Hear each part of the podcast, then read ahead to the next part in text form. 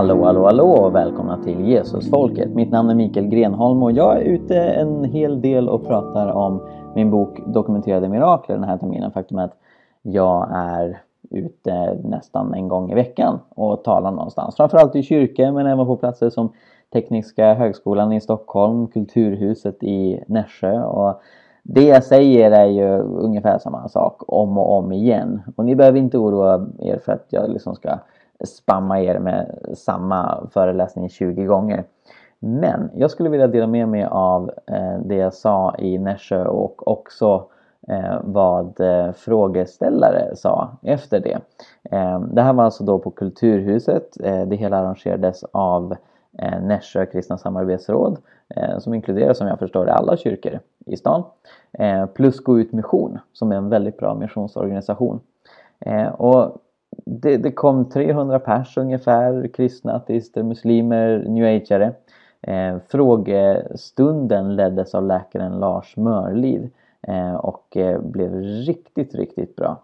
Eh, så det är framförallt med tanke på den som jag vill dela med mig av det här. Eh, men sen så är det också bra att ni får liksom sammanhanget, ni hör vad jag faktiskt säger i föreläsningen. Och om ni är oroliga för att kommer det här bli en exakt upprepning av det som vi delade med oss i Jesusfolket i våras när jag var på Kungsporten? Eh, så är svaret nej. Det finns en del som är liknande men det är också en hel del nytt. Eh, så jag tror att det här kan vara spännande för er att höra. Det jag gör i den här föreläsningen är att jag lägger fram huvudpunkten i min argumentation för att mirakler finns genom att peka på fem stycken VOTEB, alltså vetenskapligt oförklarliga tillfrisknande efter bön Eh, och nämner att det finns tusentals fler. Det här är ju förstås bara ett litet axplock. Och sen så argumenterar jag för att Votebs existens med största sannolikhet innebär att mirakler existerar. Med utgångspunkt från det sen så kom då en rad frågor som ni kommer få höra i nästa avsnitt. Eh, men först och främst så kommer här själva föreläsningen. Jag hoppas att det blir till belåtenhet för er. Tack så jättemycket! Hej Nässjö! Åh, så roligt att vara här utan att ha det enda ärendet att byta tåg. Eh, jätteroligt också att se att så många har kommit hit. Eh, fantastiskt kul att vara i det här fina kulturhuset. Och jätteroligt att få prata om detta spännande ämne. Visst är det spännande?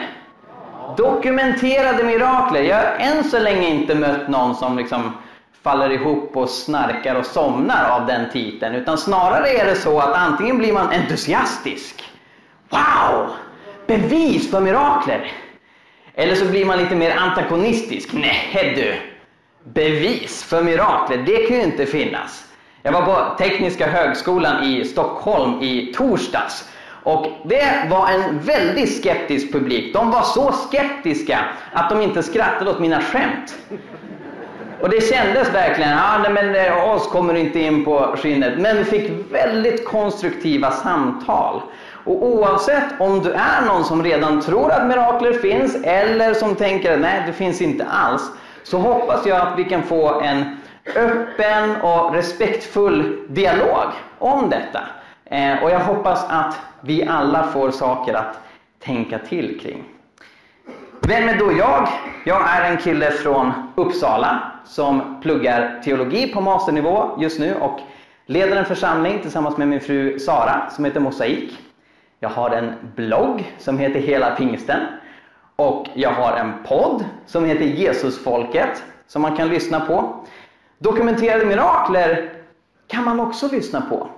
Inte som ljudbok än, men tillsammans med boken så har vi släppt en podcast som heter just Dokumenterade mirakler. Och den går väldigt lätt att få tillgång till genom vanliga podcastappar, Spotify och även hemsidan dokumenterademirakler.se. Det som gör att jag vill pusha lite för podden Dokumenterade mirakler, det är, att ni, det är för att ni där kan få höra några av dem som jag har med i boken som har blivit friska. Eh, så om ni själva vill höra de här människorna som beskriver med egna ord vad de har varit med om eh, så vill jag varmt rekommendera det. Men låt mig nu förklara varför jag skrev den här boken.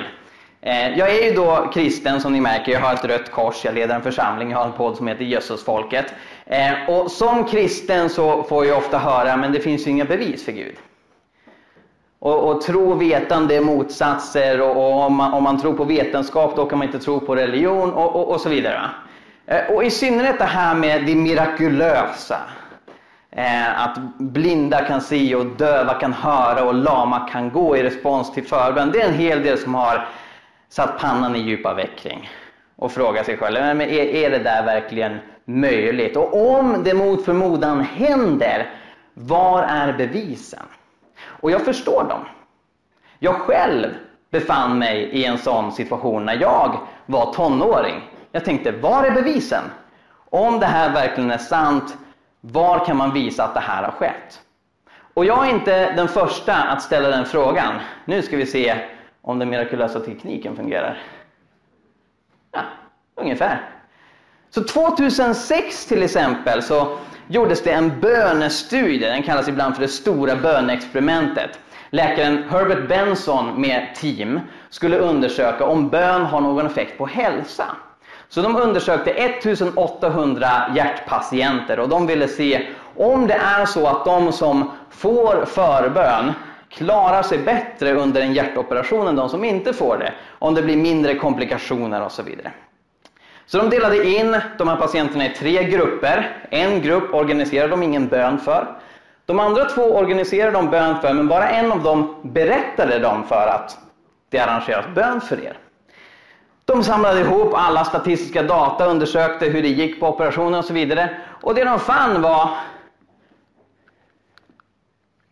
att de som fick bön blev sjukare än de som inte fick det. Det var ju ganska pinsamt. Richard Dawkins, ärkeateisten, han uppmärksammar det här i sin bok Illusionen om Gud. Han skriver att det är en roande och en rätt patetisk fallstudie i mirakel som öppnar för en frikostig kvantitet löje. Han menar att det här en gång för alla har motbevisat att bön fungerar. Så när jag satte igång för ett år sedan och började skriva dokumenterade mirakler, då var det flera ateistiska vänner till mig som sa, men Mikael, det där behöver du inte göra. För bönen har motbevisats i det stora bönexperimentet.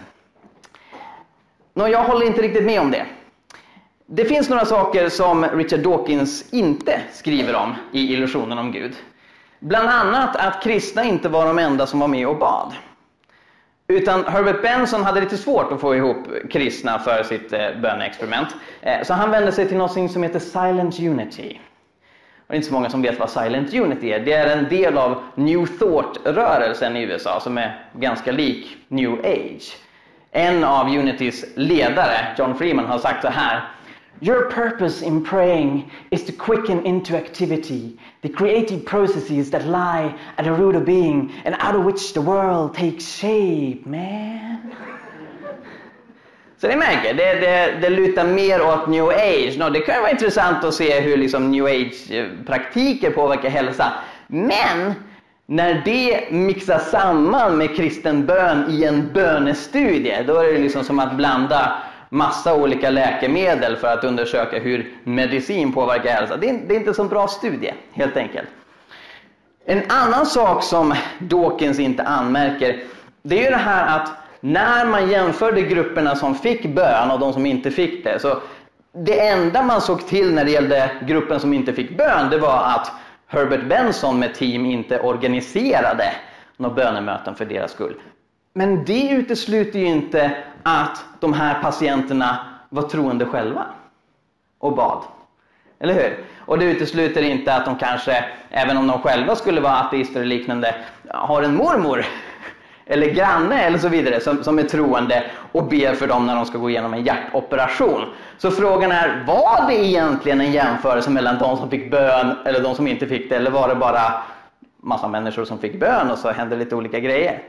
Ytterligare en sak som Dawkins inte nämner är att Bensons studie inte är den enda.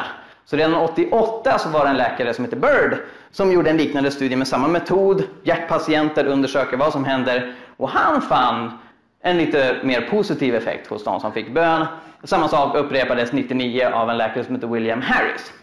Så nej, jag skulle inte säga att bön har motbevisats vetenskapligt. Men sen skulle jag inte heller säga att det här handlar om mirakler. Alltså visst, det är ju bra att be för människor som ska gå igenom en operation. Det tror jag man ska göra. Jag skulle inte beskriva det nödvändigtvis som mirakulöst att någon går igenom en operation och det inte blir några komplikationer och man får gå hem nästa vecka. Varför då? Jo, jag definierar mirakler på följande sätt. Övernaturliga fenomen. Alternativt händelser som inte enbart beror på naturliga processer. Och när jag pratar om natur och övernatur så menar jag med natur, universum och allt som är i det. Och övernatur, det som eventuellt är utanför det, så som Gud och änglar och liksom andra andliga varelser. Så om vi relaterar det här till kroppsligt helande.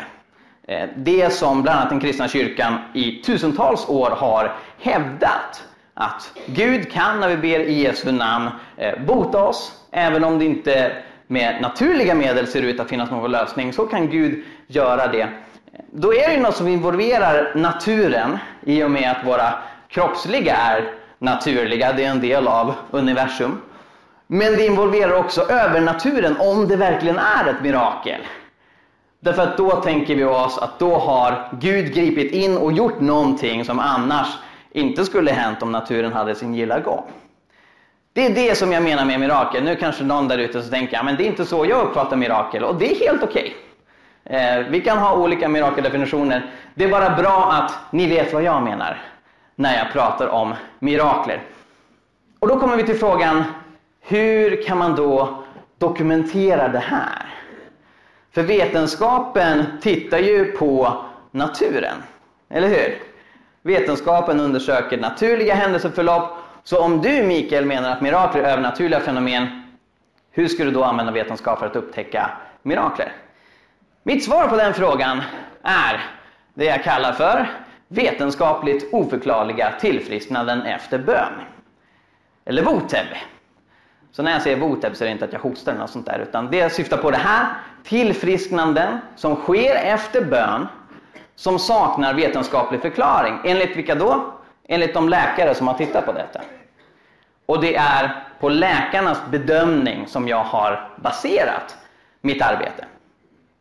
Nå, naturligtvis så kan mirakler inkludera mycket mer än helande. Eh, och anledningen till att jag har begränsat mig till tillfrisknanden det är för att det är ganska enkelt att dokumentera. Vi är ganska duktiga på att journalföra det som sker i sjukvården. Och på grund av det så har jag kunnat få tillgång till läkarjournaler och läkarutlåtanden som diskuterar orsaken till vissa tillfrisknanden. Och sen så har jag jämfört det med också om det finns en uppenbar religiös kontext, om det har skett efter bön. Och så lägger jag ihop två och två. Så om det är tillfrisknande som saknar vetenskaplig förklaring enligt de läkare som har tittat på det, och om det har skett efter bön, då räknar jag det som voteb. Och det som är spännande med voteb, det är att eh, Christer Sturmark, före detta ordförande för Humanisterna, en väldigt känd ateist i Sverige, han håller med mig om att voteb existerar. Han har inget tvivel som helst på det, för att han har själv sett det. Han har suttit ner med en person och, och, eh, som har visat sina läkarjournaler. Han har sett klart och tydligt att ah, här finns, finns det ingen etablerad vetenskaplig förklaring och tillfrisknandet skedde efter bön. Så voteb är någonting som vi alla kan samlas kring, oberoende av våra världsbilder, vad vi tycker om Gud och så vidare, och säga det här finns. Sen kommer fråga två. Är voteb mirakler? Och fråga tre efter det är, innebär mirakler att Gud finns? Och det är det som jag kallar för eh, bokens trestegsraket. Från Voteb så argumenterar jag för miraklers existens och utifrån miraklers existens så argumenterar jag för eh, Guds existens. Och det jag kommer fokusera på i mitt föredrag här och nu för att jag inte har oändligt med tid, det är just det första steget, gå från Voteb till mirakler. Sen så kan vi möjligtvis diskutera hur man går från mirakler till Gud i frågestunden om intresse finns där. Ni har godare vatten i Småland än vad vi i Uppsala. Bra jobbat! Så en stor del av det jag har ägnat det senaste året åt har varit att prata med människor som har blivit friska eh, och som snällt nog har låtit mig få se läkarjournaler och utifrån det så fäller jag och läkare som har granskat mitt manuskript att det här saknar en vetenskaplig förklaring utifrån det vi vet om hälsa idag. Det är Voteb. Nu undrar jag, är det någon här i Nässjö som skulle vilja höra om några Voteb? Men vad trevligt! Underbart! Ja, men då ska ni få göra det. Då åker vi tillsammans till Afrika tillsammans med Candy Gunther Brown. Eh, hon är professor i religion vid Indiana University. Eh, hon har skrivit en hel del om det här, bland annat i boken Testing Prayer som är utgiven av Harvard University Press. Eh, det är ganska episkt att ha med dem att göra. Vi har återpublicerat några journaler från hennes bok i min bok och då har jag liksom fått mejla Harvard University Press. Jag kände mig som en väldigt viktig person när jag gjorde det. Eh, och det Candy gjorde bland annat är att åka till Mosambik i östra Afrika tillsammans med läkare från Indiana University för att undersöka syn och hörselnedsatta som får förbön av en missionsorganisation som heter Iris Global. Och den här missionsorganisationen de åker ofta och ber för syn och hörselnedsatta. Eh, de åker ut i byar där ingen har talat om Jesus. De sätter upp en bioduk och så visar de Jesusfilmen. Det finns en sån film som berättar om Jesus. Eh, för många i de här byarna så är det första filmen de någonsin ser och det brukar bli väldigt populärt av den anledningen. Och sen så utropar eh, en av ledarna då, finns det några blinda och döva i den här byn så var god ta hit dem, vi vill be för dem.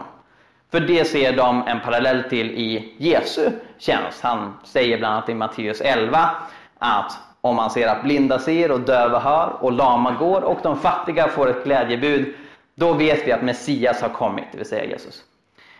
Så det är det de gör och det Candy Gunther Brown ville se var ju då om det faktiskt sker en förändring i de här syn och hörselnedsattas eh, människornas hälsa. Och nu hoppas jag att det är ingen här som är allergisk mot statistik. För det här är resultatet som publicerades i Southern Medical Journal, en medicinsk tidskrift i USA, och som då senare återpublicerades i eh, Candy Gunther Browns bok Testing Prayer. Uppe till höger här så ser vi resultaten när det gäller hörselskador. Ju högre stapel, desto högre hörselnedsättning, desto sämre hör man. Eh, så svart stapel syftar på vänster öra, vit stapel syftar på höger öra och sen de randiga visar vad som händer efter bön. Så svart och vitt är före bön och randiga staplar är efter bön.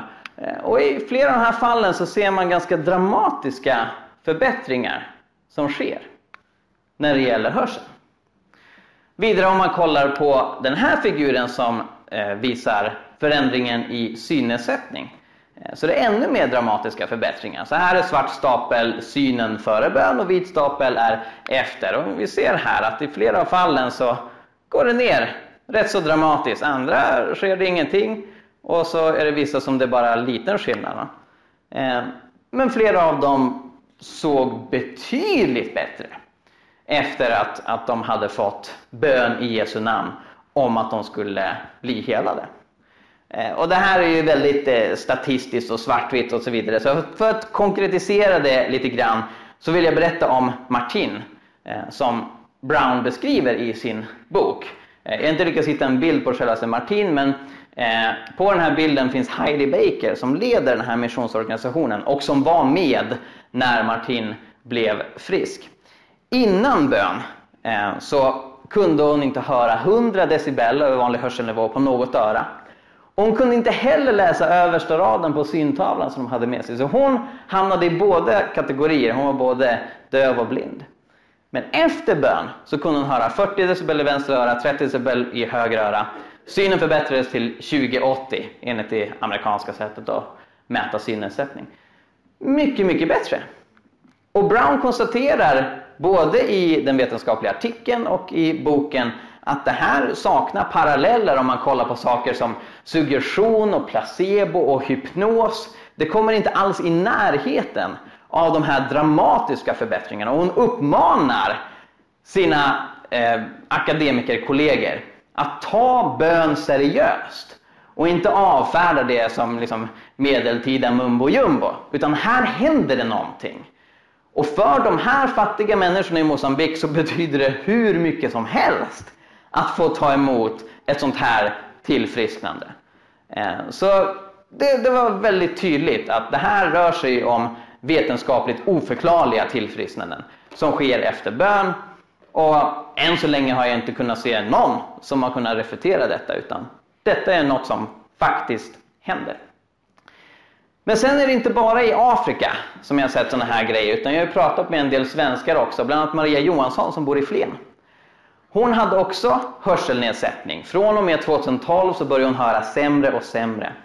Och enligt hennes audionom, öronläkare, så berodde det på att cellerna i hörselsnäckan dog, en efter en. Eh, så hon hörde sämre, även med hörapparater så kom hon till en punkt kring 2016 när hon inte kunde prata i telefon. Och hon var tvungen att läsa på läpparna. Och de sa till henne att om vi inte gör ett implantat, jag tror det heter cochlea-implantat eller liknande, precis, så kommer du bli helt döv. Det var förstås väldigt jobbigt för Maria. Hon fick förbön flera gånger utan att det skedde någon skillnad. Men den 21 augusti 2016 så blev det en skillnad. Hon gick till kyrkan en vanlig söndag. Några missionärer var på plats som berättade om mirakler som Gud gör i Etiopien. Eh, och så avslutar de då sin presentation med att säga nu är det inte så att Gud bara bor i Etiopien, tack och lov, utan Gud vill göra mirakler här idag också. Så finns det någon som är sjuk, kom fram och få förbön. Och Maria går fram. Och hon får förbön av missionärerna. Sen går hon tillbaka och sätter sig. Och så drar sången igång i kyrkan, lovsången. Och Maria hör den. Så hon ställer sig upp och utbrister, jag kan höra, jag kan höra. Och Maria har skrivit en egen bok om det här som heter Mitt livs mirakler. Där beskriver hon väldigt vackert hur det var att sen gå hem efter den här gudstjänsten och höra gruset under sina fötter. Hon beskriver hur hon inte kunde sova den natten. Därför att de hade ett träd utanför sovrumsfönstret som löven prasslade under natten och hennes man snarkade. Det var de vackraste snarkningar hon hört på flera år. Och sen några dagar senare så går de tillbaka till öronläkaren. Och här kommer audiogram som visuellt beskriver hur väl eller dåligt man hör. Till vänster så har vi audiogrammet från ett läkarbesök som Maria gjorde i maj 2016. Och som bäst så kunde hon höra 50 decibel över vanlig hörselnivå, men ja, det var ganska illa. Däremot, i september så såg det ut så här istället. Nu ni kanske ser att det inte är Stålmannen-hörsel, det är inte helt perfekt, i synnerhet i de högre frekvenserna går det ner här. Och Marias öronläkare sa att det är helt normalt för en kvinna i din ålder. Det här var hörseln som du hade innan du blev sjuk. Så du kan inte höra syrsorna längre. Nej, men de har inget behov av, sa Maria. Men läkaren var helt förstummad över det här. Hon sa, jag kan inte se någon medicinsk förklaring till att din hörsel har återvänt. Och så sa hon bokstavligt talat, du kan kalla det ett mirakel. Vilket förstås är vad Maria gör. Jag kallar den så länge ett voteb, men vi kommer till mirakeldelen så småningom. Sen har jag pratat med Jens. Jens Sjöström är fotbollsproffs uppe i Umeå. Han var lagkapten för Umeå FC, hade en chefposition på Vattenfall, livet lekte, men i april 2013 så fick han en tackling. Eh, han tuppade av några sekunder, vaknar upp, tänker att det är en hjärnskakning och åker hem och vilar sig. Men det var ingen hjärnskakning, det var en hjärnskada. Så han fick vårdas på neurorehab på Norrlands universitetssjukhus. Fem specialistläkare undersökte honom, försökte hjälpa honom och, och de sa till honom att du ska inte tänka dig Jens att du kan komma tillbaka dit du en gång var. Vi ska försöka hjälpa dig så gott vi kan utifrån dina nya förutsättningar. Men medan Jens hade lite den här inställningen, ah, vem, vem har rekordet i att bli frisk från det här? Jag ska klå det rekordet. Så försökte läkarna betona att inte riktigt så är det. Utan vi ska försöka hjälpa dig utifrån hur din hjärna nu fungerar. Och Jens hjärna fungerade väldigt dåligt. Han led av en väldigt stor hjärntrötthet. Så han var tvungen att sova 12-14 timmar per natt. Han kunde inte minnas sju saker samtidigt. Eh, han eh, kunde inte lyssna på musik, han kunde inte kolla på TV. Han kunde inte äta på restaurang. Eh, för sådana små enkla grejer gjorde att hans hjärna överbelastade och han mådde fruktansvärt illa av det. När han har varit sjuk i tio månader så hade han kommit överens med sina läkare om att få komma tillbaka till fotbollsplanen på ett alternativt sätt, nämligen som tränare för damlaget. För han älskade fotboll så mycket. Läkarna sa egentligen är du inte där men vi förstår att det är viktigt för dig så vi kan göra ett undantag. Så han var på väg på sin första match tillsammans med damlaget. Han hade med sig eh, öronproppar och solglasögon för att begränsa intrycken. Han visste att det skulle bli väldigt jobbigt men han ville fortfarande göra det. Medan han är på väg så får han ett sms från sin vän Lydia. Och jag pratar på, de är Jens och Lydia. Lydia hade en övernaturlig övertygelse kan man säga. Hon uppfattade det som det. Om att Jens kommer bli frisk idag. Det var som att hon bara visste att Jens kommer bli frisk idag. Eh, så hon smsade till honom, kom till kyrkan eh, så, så ber vi för dig, idag är din dag. Jens svarade, tack för omtanken, tyvärr kan jag inte, jag ska på match. Varav Lydia svarar, ja men det gör ingenting, det är inte kyrkan som helar, det är Gud som helar. Så vi ber för dig ändå. Mitt under andra halvlek, när Jens sitter där vid sidan av fotbollsplanen, klockan halv fyra, så är det som att lock lyfter från hans öron och ögon och panna. Och för första gången på tio månader känner han sig helt symptomfri, helt frisk. Han kan ta in världen utan att det är jobbigt.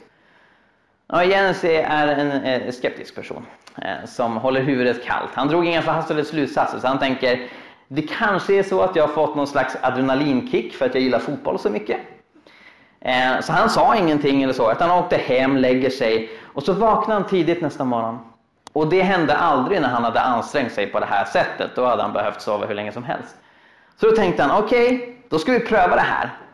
Så han hjälpte till i sin pappas verkstad på förmiddagen, åt lunch med sin flickvän på restaurang. Sen så spelade han fotboll med en kompis på eftermiddagen, drog hem, lagade mat, tog en löptur, körde lite mjuktennis med en annan kompis på kvällen, lägger sig klockan 23.00, vaknar 8.00 nästa morgon. Och då tänkte han, jag har faktiskt blivit helad av Gud. Så det, det var väldigt dramatiskt och, och, det här förvirrade läkarna på neurorehab eh, ganska mycket. Han berättade om vad han nu kan göra, läkarna sa nej det kan du inte. Eh, och, och, han sa, jag vill bli friskförklarad, jag vill gå tillbaka till jobbet. Läkarna sa, du kan inte det. Eh, så till slut kom de överens med kompromissen om att han skulle räknas som invalid på 50%. Men efter ett par månader så insåg de hur, hur märkligt det var. Så alltså att de friskförklarade honom och jag har fått se hans journaler och det, det här hände på riktigt. Eh, en annan väldigt häftig detalj var att när Jensen träffade Lydia i kyrkan, och Jens hade inte kunnat gå till kyrkan särskilt ofta på grund av överbelastningen för hjärnan. Så när han träffar henne så sätter de sig ner tillsammans, hon är jätteglad att se honom, och så frågar han henne, när var det som du bad för mig den där söndagen? Halv fyra. Även pratat med Bengt Eriksson som bor i Flen, precis som Maria. Eh, han drabbades av cancer i bukspottkörteln. Eh, och det var en väldigt aggressiv cancer, eh, väldigt, väldigt svår, eh, spred sig vidare i kroppen. Hans läkare som hette Johan Raud eh, var tyvärr tvungen att meddela honom att du kommer inte överleva det här. Eh, du kommer sannolikt inte att uppleva den kommande julen. Så nu är det viktigt att du avslutar ditt liv det var orden han använde. Och eh, säger hej då till nära och kära, skriver testamente och ordnar upp allting. Jättehemskt eh, för Bengt att höra naturligtvis. Eh, men han gör som läkaren säger, han säger hej då till allihopa. Eh, och, och Bengt är lite av en profil i Flen, mångårig kommunpolitiker. Eh, det var andra kommunpolitiker som tyckte så mycket om honom och en av dem sa, jag tror inte på Gud Bengt, men jag ska be för dig. Eh, och Bengt som är kristen, han fick naturligtvis också väldigt mycket förbön från kristna i stan. Eh, så han översköljdes med förbön. Och sen så gick han tillbaka på en rutinkontroll. och läkarna blir förstummade och gör nya prover för att liksom kontrollera att de inte har gjort något fel. De kunde inte hitta någon cancer i Bengts kropp. Eh, och Bengt har då eh, delat med sig av eh, sina journaler. Här uppe, det kanske är lite svårt att se, men här så står det om eh, hur det är då pankreascancer som han diagnostiseras med. Eh, här från en anteckning i eh, juli 2003 när det här hände eh, så står det att han får palliativ eh, cytostatika. Eh, så de räknade inte med att han skulle överleva, han fick vård i livets slutskede. Men sen då i september så konstaterade de att det eh, finns ingen cancer kvar. Eh, och Bengt har mått bra ända sedan dess. Det här skedde då i 2003. Eh, så det är 16 år sedan. Eh, något som komplicerar bilden lite grann, det är att eh, Bengts dotter dog i cancer efter det här.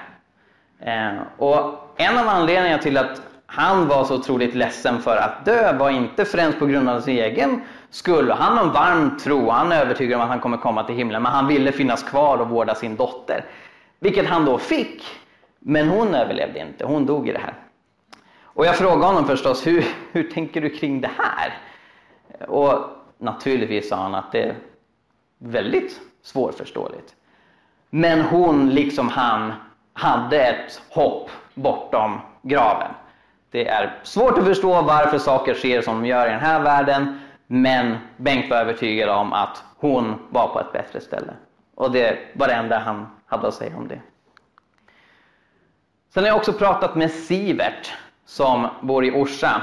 Eh, han har varit pastor i många år och drabbades av intensiva andningssvårigheter eh, runt år 2012 om jag inte missminner mig. Eh, det här gjorde, det var väldigt svår astma så det gjorde att han var tvungen att eh, gå med rullator. När han predikade i sin församling så gjorde han det i sittande position och fick viska fram orden så här. Eh, han var tvungen att sätta på en gasmask när han skulle sova eh, för extra syretillförsel och ofta kontrollera lungkapaciteten och sådär. Han vårdades väldigt intensivt. Han, han skickade över många Eh, journaler eh, till mig som täcker hela sjukdomsperioden. Men han blev frisk. Han åkte på ett bönemöte i Övre Sopporo och då vet man att man är norr i Norrland när man åker till Övre Sopporo. Eh, och där så hade han hamnat i fel rum och det var liksom parfymerade sängkläder och sådär. Så han mådde hur dåligt som helst. Eh, och, och sa sen dagen efter när han genomlidit ett, en förfärlig natt. Nu måste ni be att jag blir helad, jag står inte ut med det här längre. De bad för honom och ingenting hände. De bad igen och han kunde andas djupt för första gången på flera år. Han hade med sig en apparat för att kontrollera sin lungkapacitet och såg att den var normal. Eh, så sen sätter han igång och liksom tänder ljus överallt i hela lokalen trots att han då, när han åkte dit, sagt till dem ni får inte ha något tända ljus och ni får inte ha parfymerade sängkläder.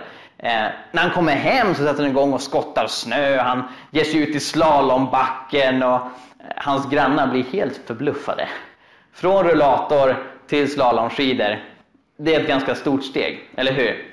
Hans läkare, Eva Norman på, på Norrlands universitetssjukhus, blev förvånad hon också. Hon skrev i journalen, han har bett till Gud och fått hjälp av Jesus. Och han har ingen besvär längre. Så, så hon, hon, såg ingen naturlig förklaring till det här, utan hon skrev in att det var Jesus i självaste journalen. Och jag kan ge många fler exempel Faktum är att boken innehåller över 50 exempel som man kan djupdyka i. Och som sagt så flera av de här, Maria, Jens med flera, har vi pratat med, Sivert också, i podden om man vill höra ännu mer. Det jag vill förmedla är att det här är inte bara ett, eh, eller det här är inte liksom alla fall som finns. Utan det jag har gjort är ett litet urval av den ganska stora mängd VOTEB som existerar där ute. Det gjordes en studie 2004 där man intervjuade amerikanska läkare, 1100 stycken, och frågade dem bland annat Har du sett ett vetenskapligt oförklarligt tillfrisknande? 55% sa att det har de. Samma studie visade också att två tredjedelar uppmanar patienterna att be. Och vi vet att USA är ett eh, religiöst land där det är många som ber och som sagt även de som inte själva är religiösa har förmodligen en religiös släkting eller liknande. Eh, så enbart utifrån detta så kan vi konstatera att Voteb är någonting som är ganska utbrett. Det finns en miljon läkare i USA. Så den här studien indikerar att i runda slängar kanske det finns en halv miljon eller fler eh, vetenskapligt oförklarliga tillfrisknande i de Förenta Staterna. Och många av dem är det ganska säkert att räkna med har skett efter bön. Så voter blir inte ett litet marginellt fenomen som man måste leta efter med ljus och lykta, utan det är någonting som faktiskt sker. Och trots det så finns det en del som inte vill tro att det här faktiskt äger rum. Eh, de säger nej, det finns inga tillfrisknande efter bön som är vetenskapligt oförklarliga. Eh, och argumenten för det är, är ganska tunna. Eh, försök att bortförklara Voteb är inte särskilt effektiva. En av de vanligaste sakerna som jag får höra är att det här skulle röra sig om placeboeffekten. Någon som har hört talas om placeboeffekten? Det är ganska många. Det är en väldigt intressant effekt. Ehm, det går ut på att själva hoppet eller tron att nu kommer jag få vård gör att man faktiskt mår bättre. Även om man inte får den tilltänkta vården i fråga. Och det här började man använda redan på 1700-talet. Om man fick slut på medicin så gav man sockerpiller till de sjuka. Och så såg man i vissa fall att ah, men de mådde ju bättre. Vad bra. Godis är billigare än medicin. Eh, så, så det här har man sett och det använder man också konsekvent i studier av nya läkemedel. Man jämför den aktiv, det aktiva preparatet med någonting som inte är aktivt för att utesluta att folk mår bättre bara för att de tänker nu får jag vård. Eh, problemet med att säga att Voteb handlar om placebo det är att placeboeffekten är ganska väl förstådd. Ehm, alla läkare känner till vad placeboeffekten är för någonting och kan utesluta det om de försöker komma fram till vad det är som orsakar ett tillfrisknande. Det är inte så att placeboeffekten är någon slags magisk effekt som kan göra att blinda ser och cancer försvinner och så vidare. Eh, utan det placeboeffekten gör är att symptom lindras, eh, såsom smärta, yrsel, depression och så vidare, en tid placeboeffekten är både begränsad i omfång och i tid. Eh, och det funkar ungefär som fysisk beröring. Vi vet att på sjukvårdsinrättningar där de som vårdar stryker om, kramar och så vidare, eh, patienterna där mår bättre än om de inte får det. Eh, för det har ju liksom hur hjärnan förlöser endorfiner och liknande. Placeboeffekten funkar på samma sätt det är inte så att när en läkare säger det här saknar naturlig förklaring så handlar det egentligen om placeboeffekten för läkare har mer placeboeffekten i sina bedömningar. Vidare så finns det en del som säger att det handlar om spontanremission eller självläkning. Det vill säga att det är inte så att eh, Gud griper in och gör folk friska utan det här handlar om att eh, kroppen läker sig självt. Eh, och spontanremission är ett begrepp som dyker upp en hel del, i synnerhet i litteraturen om cancer. Eh, så när man observerar att cancer försvinner och inte kan koppla det till vården som patienten har fått, så är det ganska vanligt att man kopplar det till spontanremission, att det är kroppen som på något sätt eh, tar bort cancern. Problemet med att säga att Voteb handlar om spontanremission är att spontanremission väldigt sällan är en förklaring till tillfrisknandet. Eh, en studie indikerar att ungefär 87 procent av de fall av spontan remission som vi känner till och har kartlagt handlar om oförklarliga tillfrisknanden. Så det är liksom samma sak som det vi tittar på när vi undersöker Boteb. Ehm, I vissa fall så tycker man sig kunna identifiera saker som ovanliga allergier eller immunitet och så vidare. Men i de allra flesta fall så vet man inte vad som äger rum. Vilket också gör att en hel del Voteb blir beskrivna som spontan remission. Det finns en forskare som heter Craig Keener som har skrivit 1200 sidor om mirakler i boken Miracles. Och det är bara nördar som jag som faktiskt läser allt det han skriver där. Men där skriver han att han känner till ett fall av en person som blev frisk efter bön, läkaren hade ingen förklaring och antecknade spontanremission i journalen utan att nämna det här med bönen, för det tyckte läkaren det hade inget med saken att göra. Det gör ju då att när liknande saker sker i framtiden så kanske en annan läkare blickar tillbaka på det och säger att ah, det var spontanremission som gjorde det. Men i sig självt så är det ganska sällan som man kan säga vad spontanremission är eller vad det faktiskt skulle röra sig om. Utan i väldigt många fall så är det samma sak som ett oförklarligt tillfrisknande och på så sätt så förklarar det inte det oförklarliga tillfrisknandet.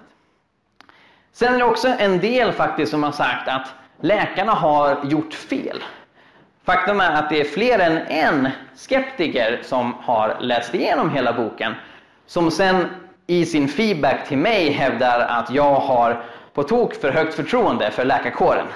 Eh, och de menar att Voteb i egentligen alla fall handlar om att läkarna inte kan sitt jobb och gör massa fel och de har ställt fel diagnos eller de vet inte vad de pratar om när de säger att det rör sig om oförklarliga tillfrisknanden och så vidare.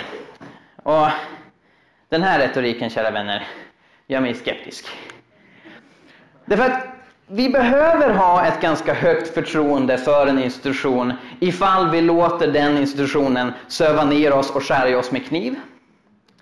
Eller hur? Det är ganska få i praktiken som har lågt förtroende för, för sjukvården. Och, och jag tycker det blir lite inkonsekvent att å ena sidan säga sig tro på vetenskap och, och vara en vetenskaplig person som tar forskarutlåtande seriöst och sen när forskarna säger något man inte gillar, så som till exempel här sker det saker som vi saknar en naturlig förklaring för, då byter man fot och säger nej men vad vet de?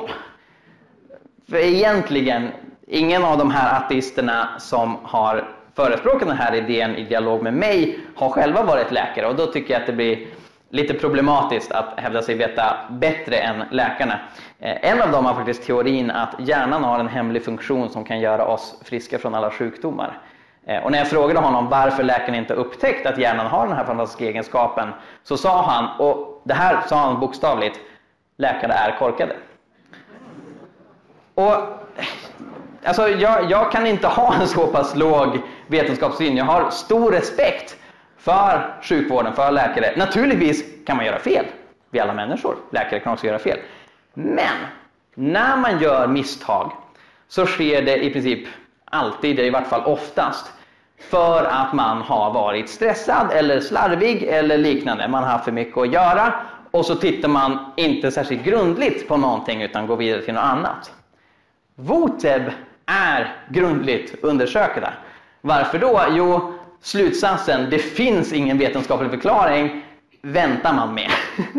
Först försöker man titta på olika alternativa förklaringsmodeller. Så Voteb skulle jag säga i regel är mer välundersökta än de slentriandiagnoser som kanske sen visar sig vara misstag. För de beror oftast på grund av slarv och stress. Så utifrån detta så tycker jag inte att Voteb är något man kan skjuta ifrån sig, utan Voteb finns. Och då kommer vi som sagt till frågan, men innebär då detta att mirakler finns? Ja, när det gäller då den egentliga förklaringen till Voteb, nu ska vi se här. Tjoff! Så finns det egentligen bara två förklaringar. Det ena att det skulle handla om då övernaturliga fenomen, vilket då är min mirakeldefinition. Det andra är att det skulle röra sig om okända naturliga fenomen. Så det är en del ateister, inklusive Christer Sturmark, som har sagt till mig, ja, det här är tillfrisknanden som saknar vetenskaplig förklaring idag. Men det utesluter ju inte att vi kommer på vad det är imorgon. Faktum är att det är möjligt att vi aldrig kommer på vad det är för naturlig orsak som spökar där bakom, men den finns där ändå. Det är aldrig något vi kan utesluta och därför kan vi aldrig säga att mirakler finns. Och Jag tror att det i och för sig är rimligt att tänka sig ja, men vår kunskap är begränsad. Vi kan tänka oss att vi tar reda på saker i framtiden. Men jag skulle säga att det mest sannolika scenariet, om man tar alla då tusentals voter som finns, det är att när det gäller vad som är okända naturliga fenomen och vad som är övernaturliga fenomen, så är det mest sannolika scenariet att sanningen är någonstans mitt emellan. Det vill säga, man kan säga att det är ganska osannolikt att alla Voteb är mirakler. Jag kan tänka mig att ja, det är kanske är något som beror på att vi inte har förstått allt om kroppen än. Men det är ännu mer extremt att alla skulle vara okända naturliga fenomen. Och det gör att det mest sannolika scenariet är någonstans i mitten, vilket innebär att mirakler finns. För det räcker med att det finns ett enda övernaturligt fenomen så finns övernaturliga fenomen. Jag har fem anledningar till detta som jag vill gå igenom lite kort mer innan vi går in i frågestunden. Den första anledningen till att jag tänker så här, det är att mirakler inte är omöjliga. Och det kan man säga med väldigt gott samvete. Det har gjorts ett antal filosofiska försök att visa att mirakler är omöjliga. Voltaire på upplysningstiden försökte visa att mirakler är omöjliga. Eh, Ingmar Hedenius, Uppsala-professorn, eh, som eh, ivrigt argumenterar för ateism, han försöker visa i sin bok Tro och vetande att mirakler är omöjliga. Men ingen har lyckats med detta. Idag är det inte särskilt många som håller med om, om deras resonemang. Eh, en ateist som heter eh, Mackie skriver att det är absurt att tro att Gud inte kan ingripa i världen om han finns. Så om det är möjligt att Gud finns, då är det möjligt att mirakler finns. Och alla, inklusive Richard Dawkins och Christer Sturmark, medger ja, det är logiskt möjligt att Gud finns. Eh, så Sturmark delar ju också den här positionen då att nej, det är inte omöjligt att mirakler finns. Den möjligheten behöver vi vara öppna för. Så övernaturliga fenomen behöver finnas med som en möjlig förklaring när vi diskuterar boten. Den andra anledningen är att naturalismen, alltså idén att det övernaturliga inte finns, har en uppförsbacke när det gäller att förklara bote. Vad menar jag med det? Jo, naturalismen måste ju hävda att alla voteb är okända naturliga fenomen. Det finns inte ett enda voteb som kan vara ett mirakel.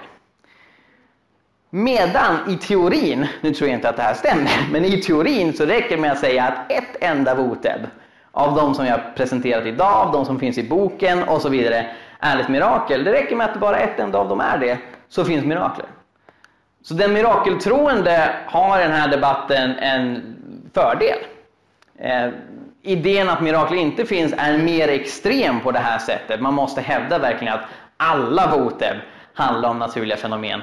Medan det räcker med att bara vissa är mirakler, så finns mirakler. Och det är alltid enklare att redogöra för ett fall än för alla. Det tredje skälet det är att okända förklaringar i allmänhet betraktas som osannolika. Om jag frågar er varför är det varmt och ljust på dagen? Har vi några teorier om det? Någon som tror att det beror på solen? Intressant hypotes, jag håller inte med. Jag tror att det är varmt och ljust på dagen på grund av någonting annat. Vad då undrar ni? Det kan jag inte säga. Därför att det här är okänt. Ingen någonsin, inklusive jag själv, har upptäckt det här. Jag vet inte vad det är. Men det är det som gör att det är varmt och ljust på dagen, så det är bara en slump att solen råkar vara uppe där samtidigt. Har jag lyckats övertyga någon? Nej. Och, och det är så vi i allmänhet betraktar det okända som en förklaring för någonting. Alltså även om man kan säga ja, nej, men det är väl teoretiskt möjligt att du har rätt Mikael. Så skulle nog ingen säga att det är mycket sannolikt att Mikael har rätt. Och, och den här konstiga solteorin, den måste vi överge. Bums, eller hur?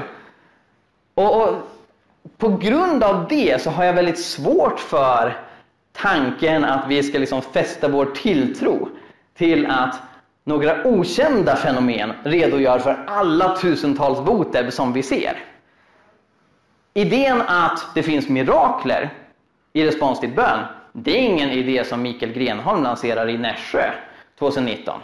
Utan det är någonting som människor har hävdat i tusentals år. Så även om man kanske inte delar den idén så kan man inte säga att det är en okänd idé eller det är liksom en idé som inte går att beskriva. Medan den som förnekar miraklers existens måste sätta sin tilltro till någonting som inte kan beskrivas. Vi kan inte säga vad de här okända naturliga fenomenen skulle vara, för de är okända, vi kan inte beskriva dem. Och i och med att vi normalt betraktar okända fenomen som osannolika så bör vi göra detta i det här fallet också. Min fjärde anledning till att tro att mirakler finns, det är att Voteb ser väldigt olika ut. Så det finns en hel rad olika exempel i boken. Blindhet, dövhet, hjärnskada, allergi, cancer. En man som heter ALS finns med i boken, eh, som inte har det idag. Eh, MS, med mera. Och om det är naturliga fenomen som är den egentliga orsaken till allt det här, så är det väldigt svårt att tänka sig att det bara är en enda naturlig grej som gör det här. Jag nämnde tidigare en ateistisk läsare av boken som menar att allt det här beror på att hjärnan har en superkraft. Eh, och, och, och, det är ganska svårt att tänka sig därför att om hjärnan hade den superkraften då borde man ha upptäckt det. Eh, och i och med att det här är väldigt olika sjukdomar, vissa som inte ens involverar hjärnan. Jag har med ett exempel i boken på en flicka som var tre år gammal, tog en överdos paracetamol och hamnade i koma. Eh, att hon blev frisk handlade inte om någon placeboeffekt eller liksom någon psykosomatisk effekt från hjärnan utan det var något som läkaren inte kunde förklara. Så i och med att fallen ser ganska olika ut så blir det väldigt svårt att tänka sig en enda naturlig orsak. Då måste man tänka sig många olika. Men det höjer också osannolikheten att världens läkare skulle ha missat allt det här. Eh, det är inte särskilt osannolikt att läkare så att säga missar den övernaturliga faktorn för att många får lära sig det ska man inte räkna med. Som god vetenskapsman ska man bara bry sig om naturen och skjuta religion åt sidan. Däremot är det svårt att tänka sig att så många duktiga läkare skulle missa alla dessa olika naturliga fenomen som skulle krävas för att förklara boten. Sist men inte minst mitt femte skäl till att jag tror att mirakler finns är att flera boter kombineras med andliga upplevelser. Och vad menar jag med det? Jo, dels väldigt osannolika händelser, som till exempel det faktum att Jens blev frisk vid exakt samma ögonblick som Lydia bad för honom. Eh, men sen också saker som uppfattas som övernaturliga. Profetiska syner, tilltal, att man hör Guds röst, att man ser Jesus. Och jag inkluderar flera sådana fall i boken. Många skeptiker brukar avvisa detta och säga att det här handlar om hallucination, om inbildning och så vidare. Det här kan vi inte anse vara ett bevis för Guds existens. Men även om man tänker så, så blir det väldigt osannolikt att det skulle inträffa av naturliga orsaker samtidigt som människor blir friska av naturliga orsaker som läkarna inte kan se för att de säger att det här är vetenskapligt oförklarligt. Den kombinationen av att tillfrisknande saknar vetenskaplig förklaring enligt läkarna och att man upplever en tydlig andlig upplevelse höjer sannolikheten att det faktiskt rör sig om ett mirakel och inte att det skulle vara en okänd naturlig process som gör att det här råkar inträffa. Så det är mina fem anledningar till att betrakta det mest sannolika scenariot som att vissa, och jag skulle säga många, Voteb faktiskt är mirakler vilket ju då innebär med nödvändighet att mirakler finns. Så det är i grund och botten, i ett litet nötskal, min argumentation för att tro att mirakler faktiskt har dokumenterats. Det finns bevis för mirakler. Det här öppnar naturligtvis upp många fler frågor. Om vi säger att mirakler finns, hur relaterar det till tro på Gud? Är mirakler bevis för Gud? Om vi säger att mirakler finns, varför blir inte alla helade? Och jag är säker på att flera av er som sitter här också har tänkt ut andra frågor. Eh, så det här avslutar själva föreläsningsdelen och nu vill jag välkomna upp Lars så ska vi gå vidare till diskussion och frågestund.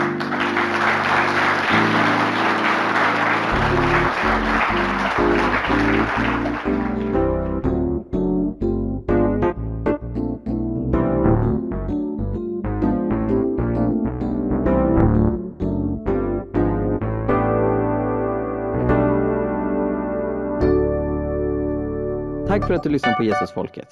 Om du vill höra mer så se till att prenumerera på iTunes eller valfri podcastapp. Glöm inte heller att lämna en recension. Det är en väldigt liten grej att göra som hjälper oss väldigt, väldigt mycket. kolla in vår blogg Hela Pingsten. Där finns det mängder med artiklar, videor och annat material om Guds rike, lärjungaskap, fred, rättvisa, evangelisation, andens gåvor och mycket mer.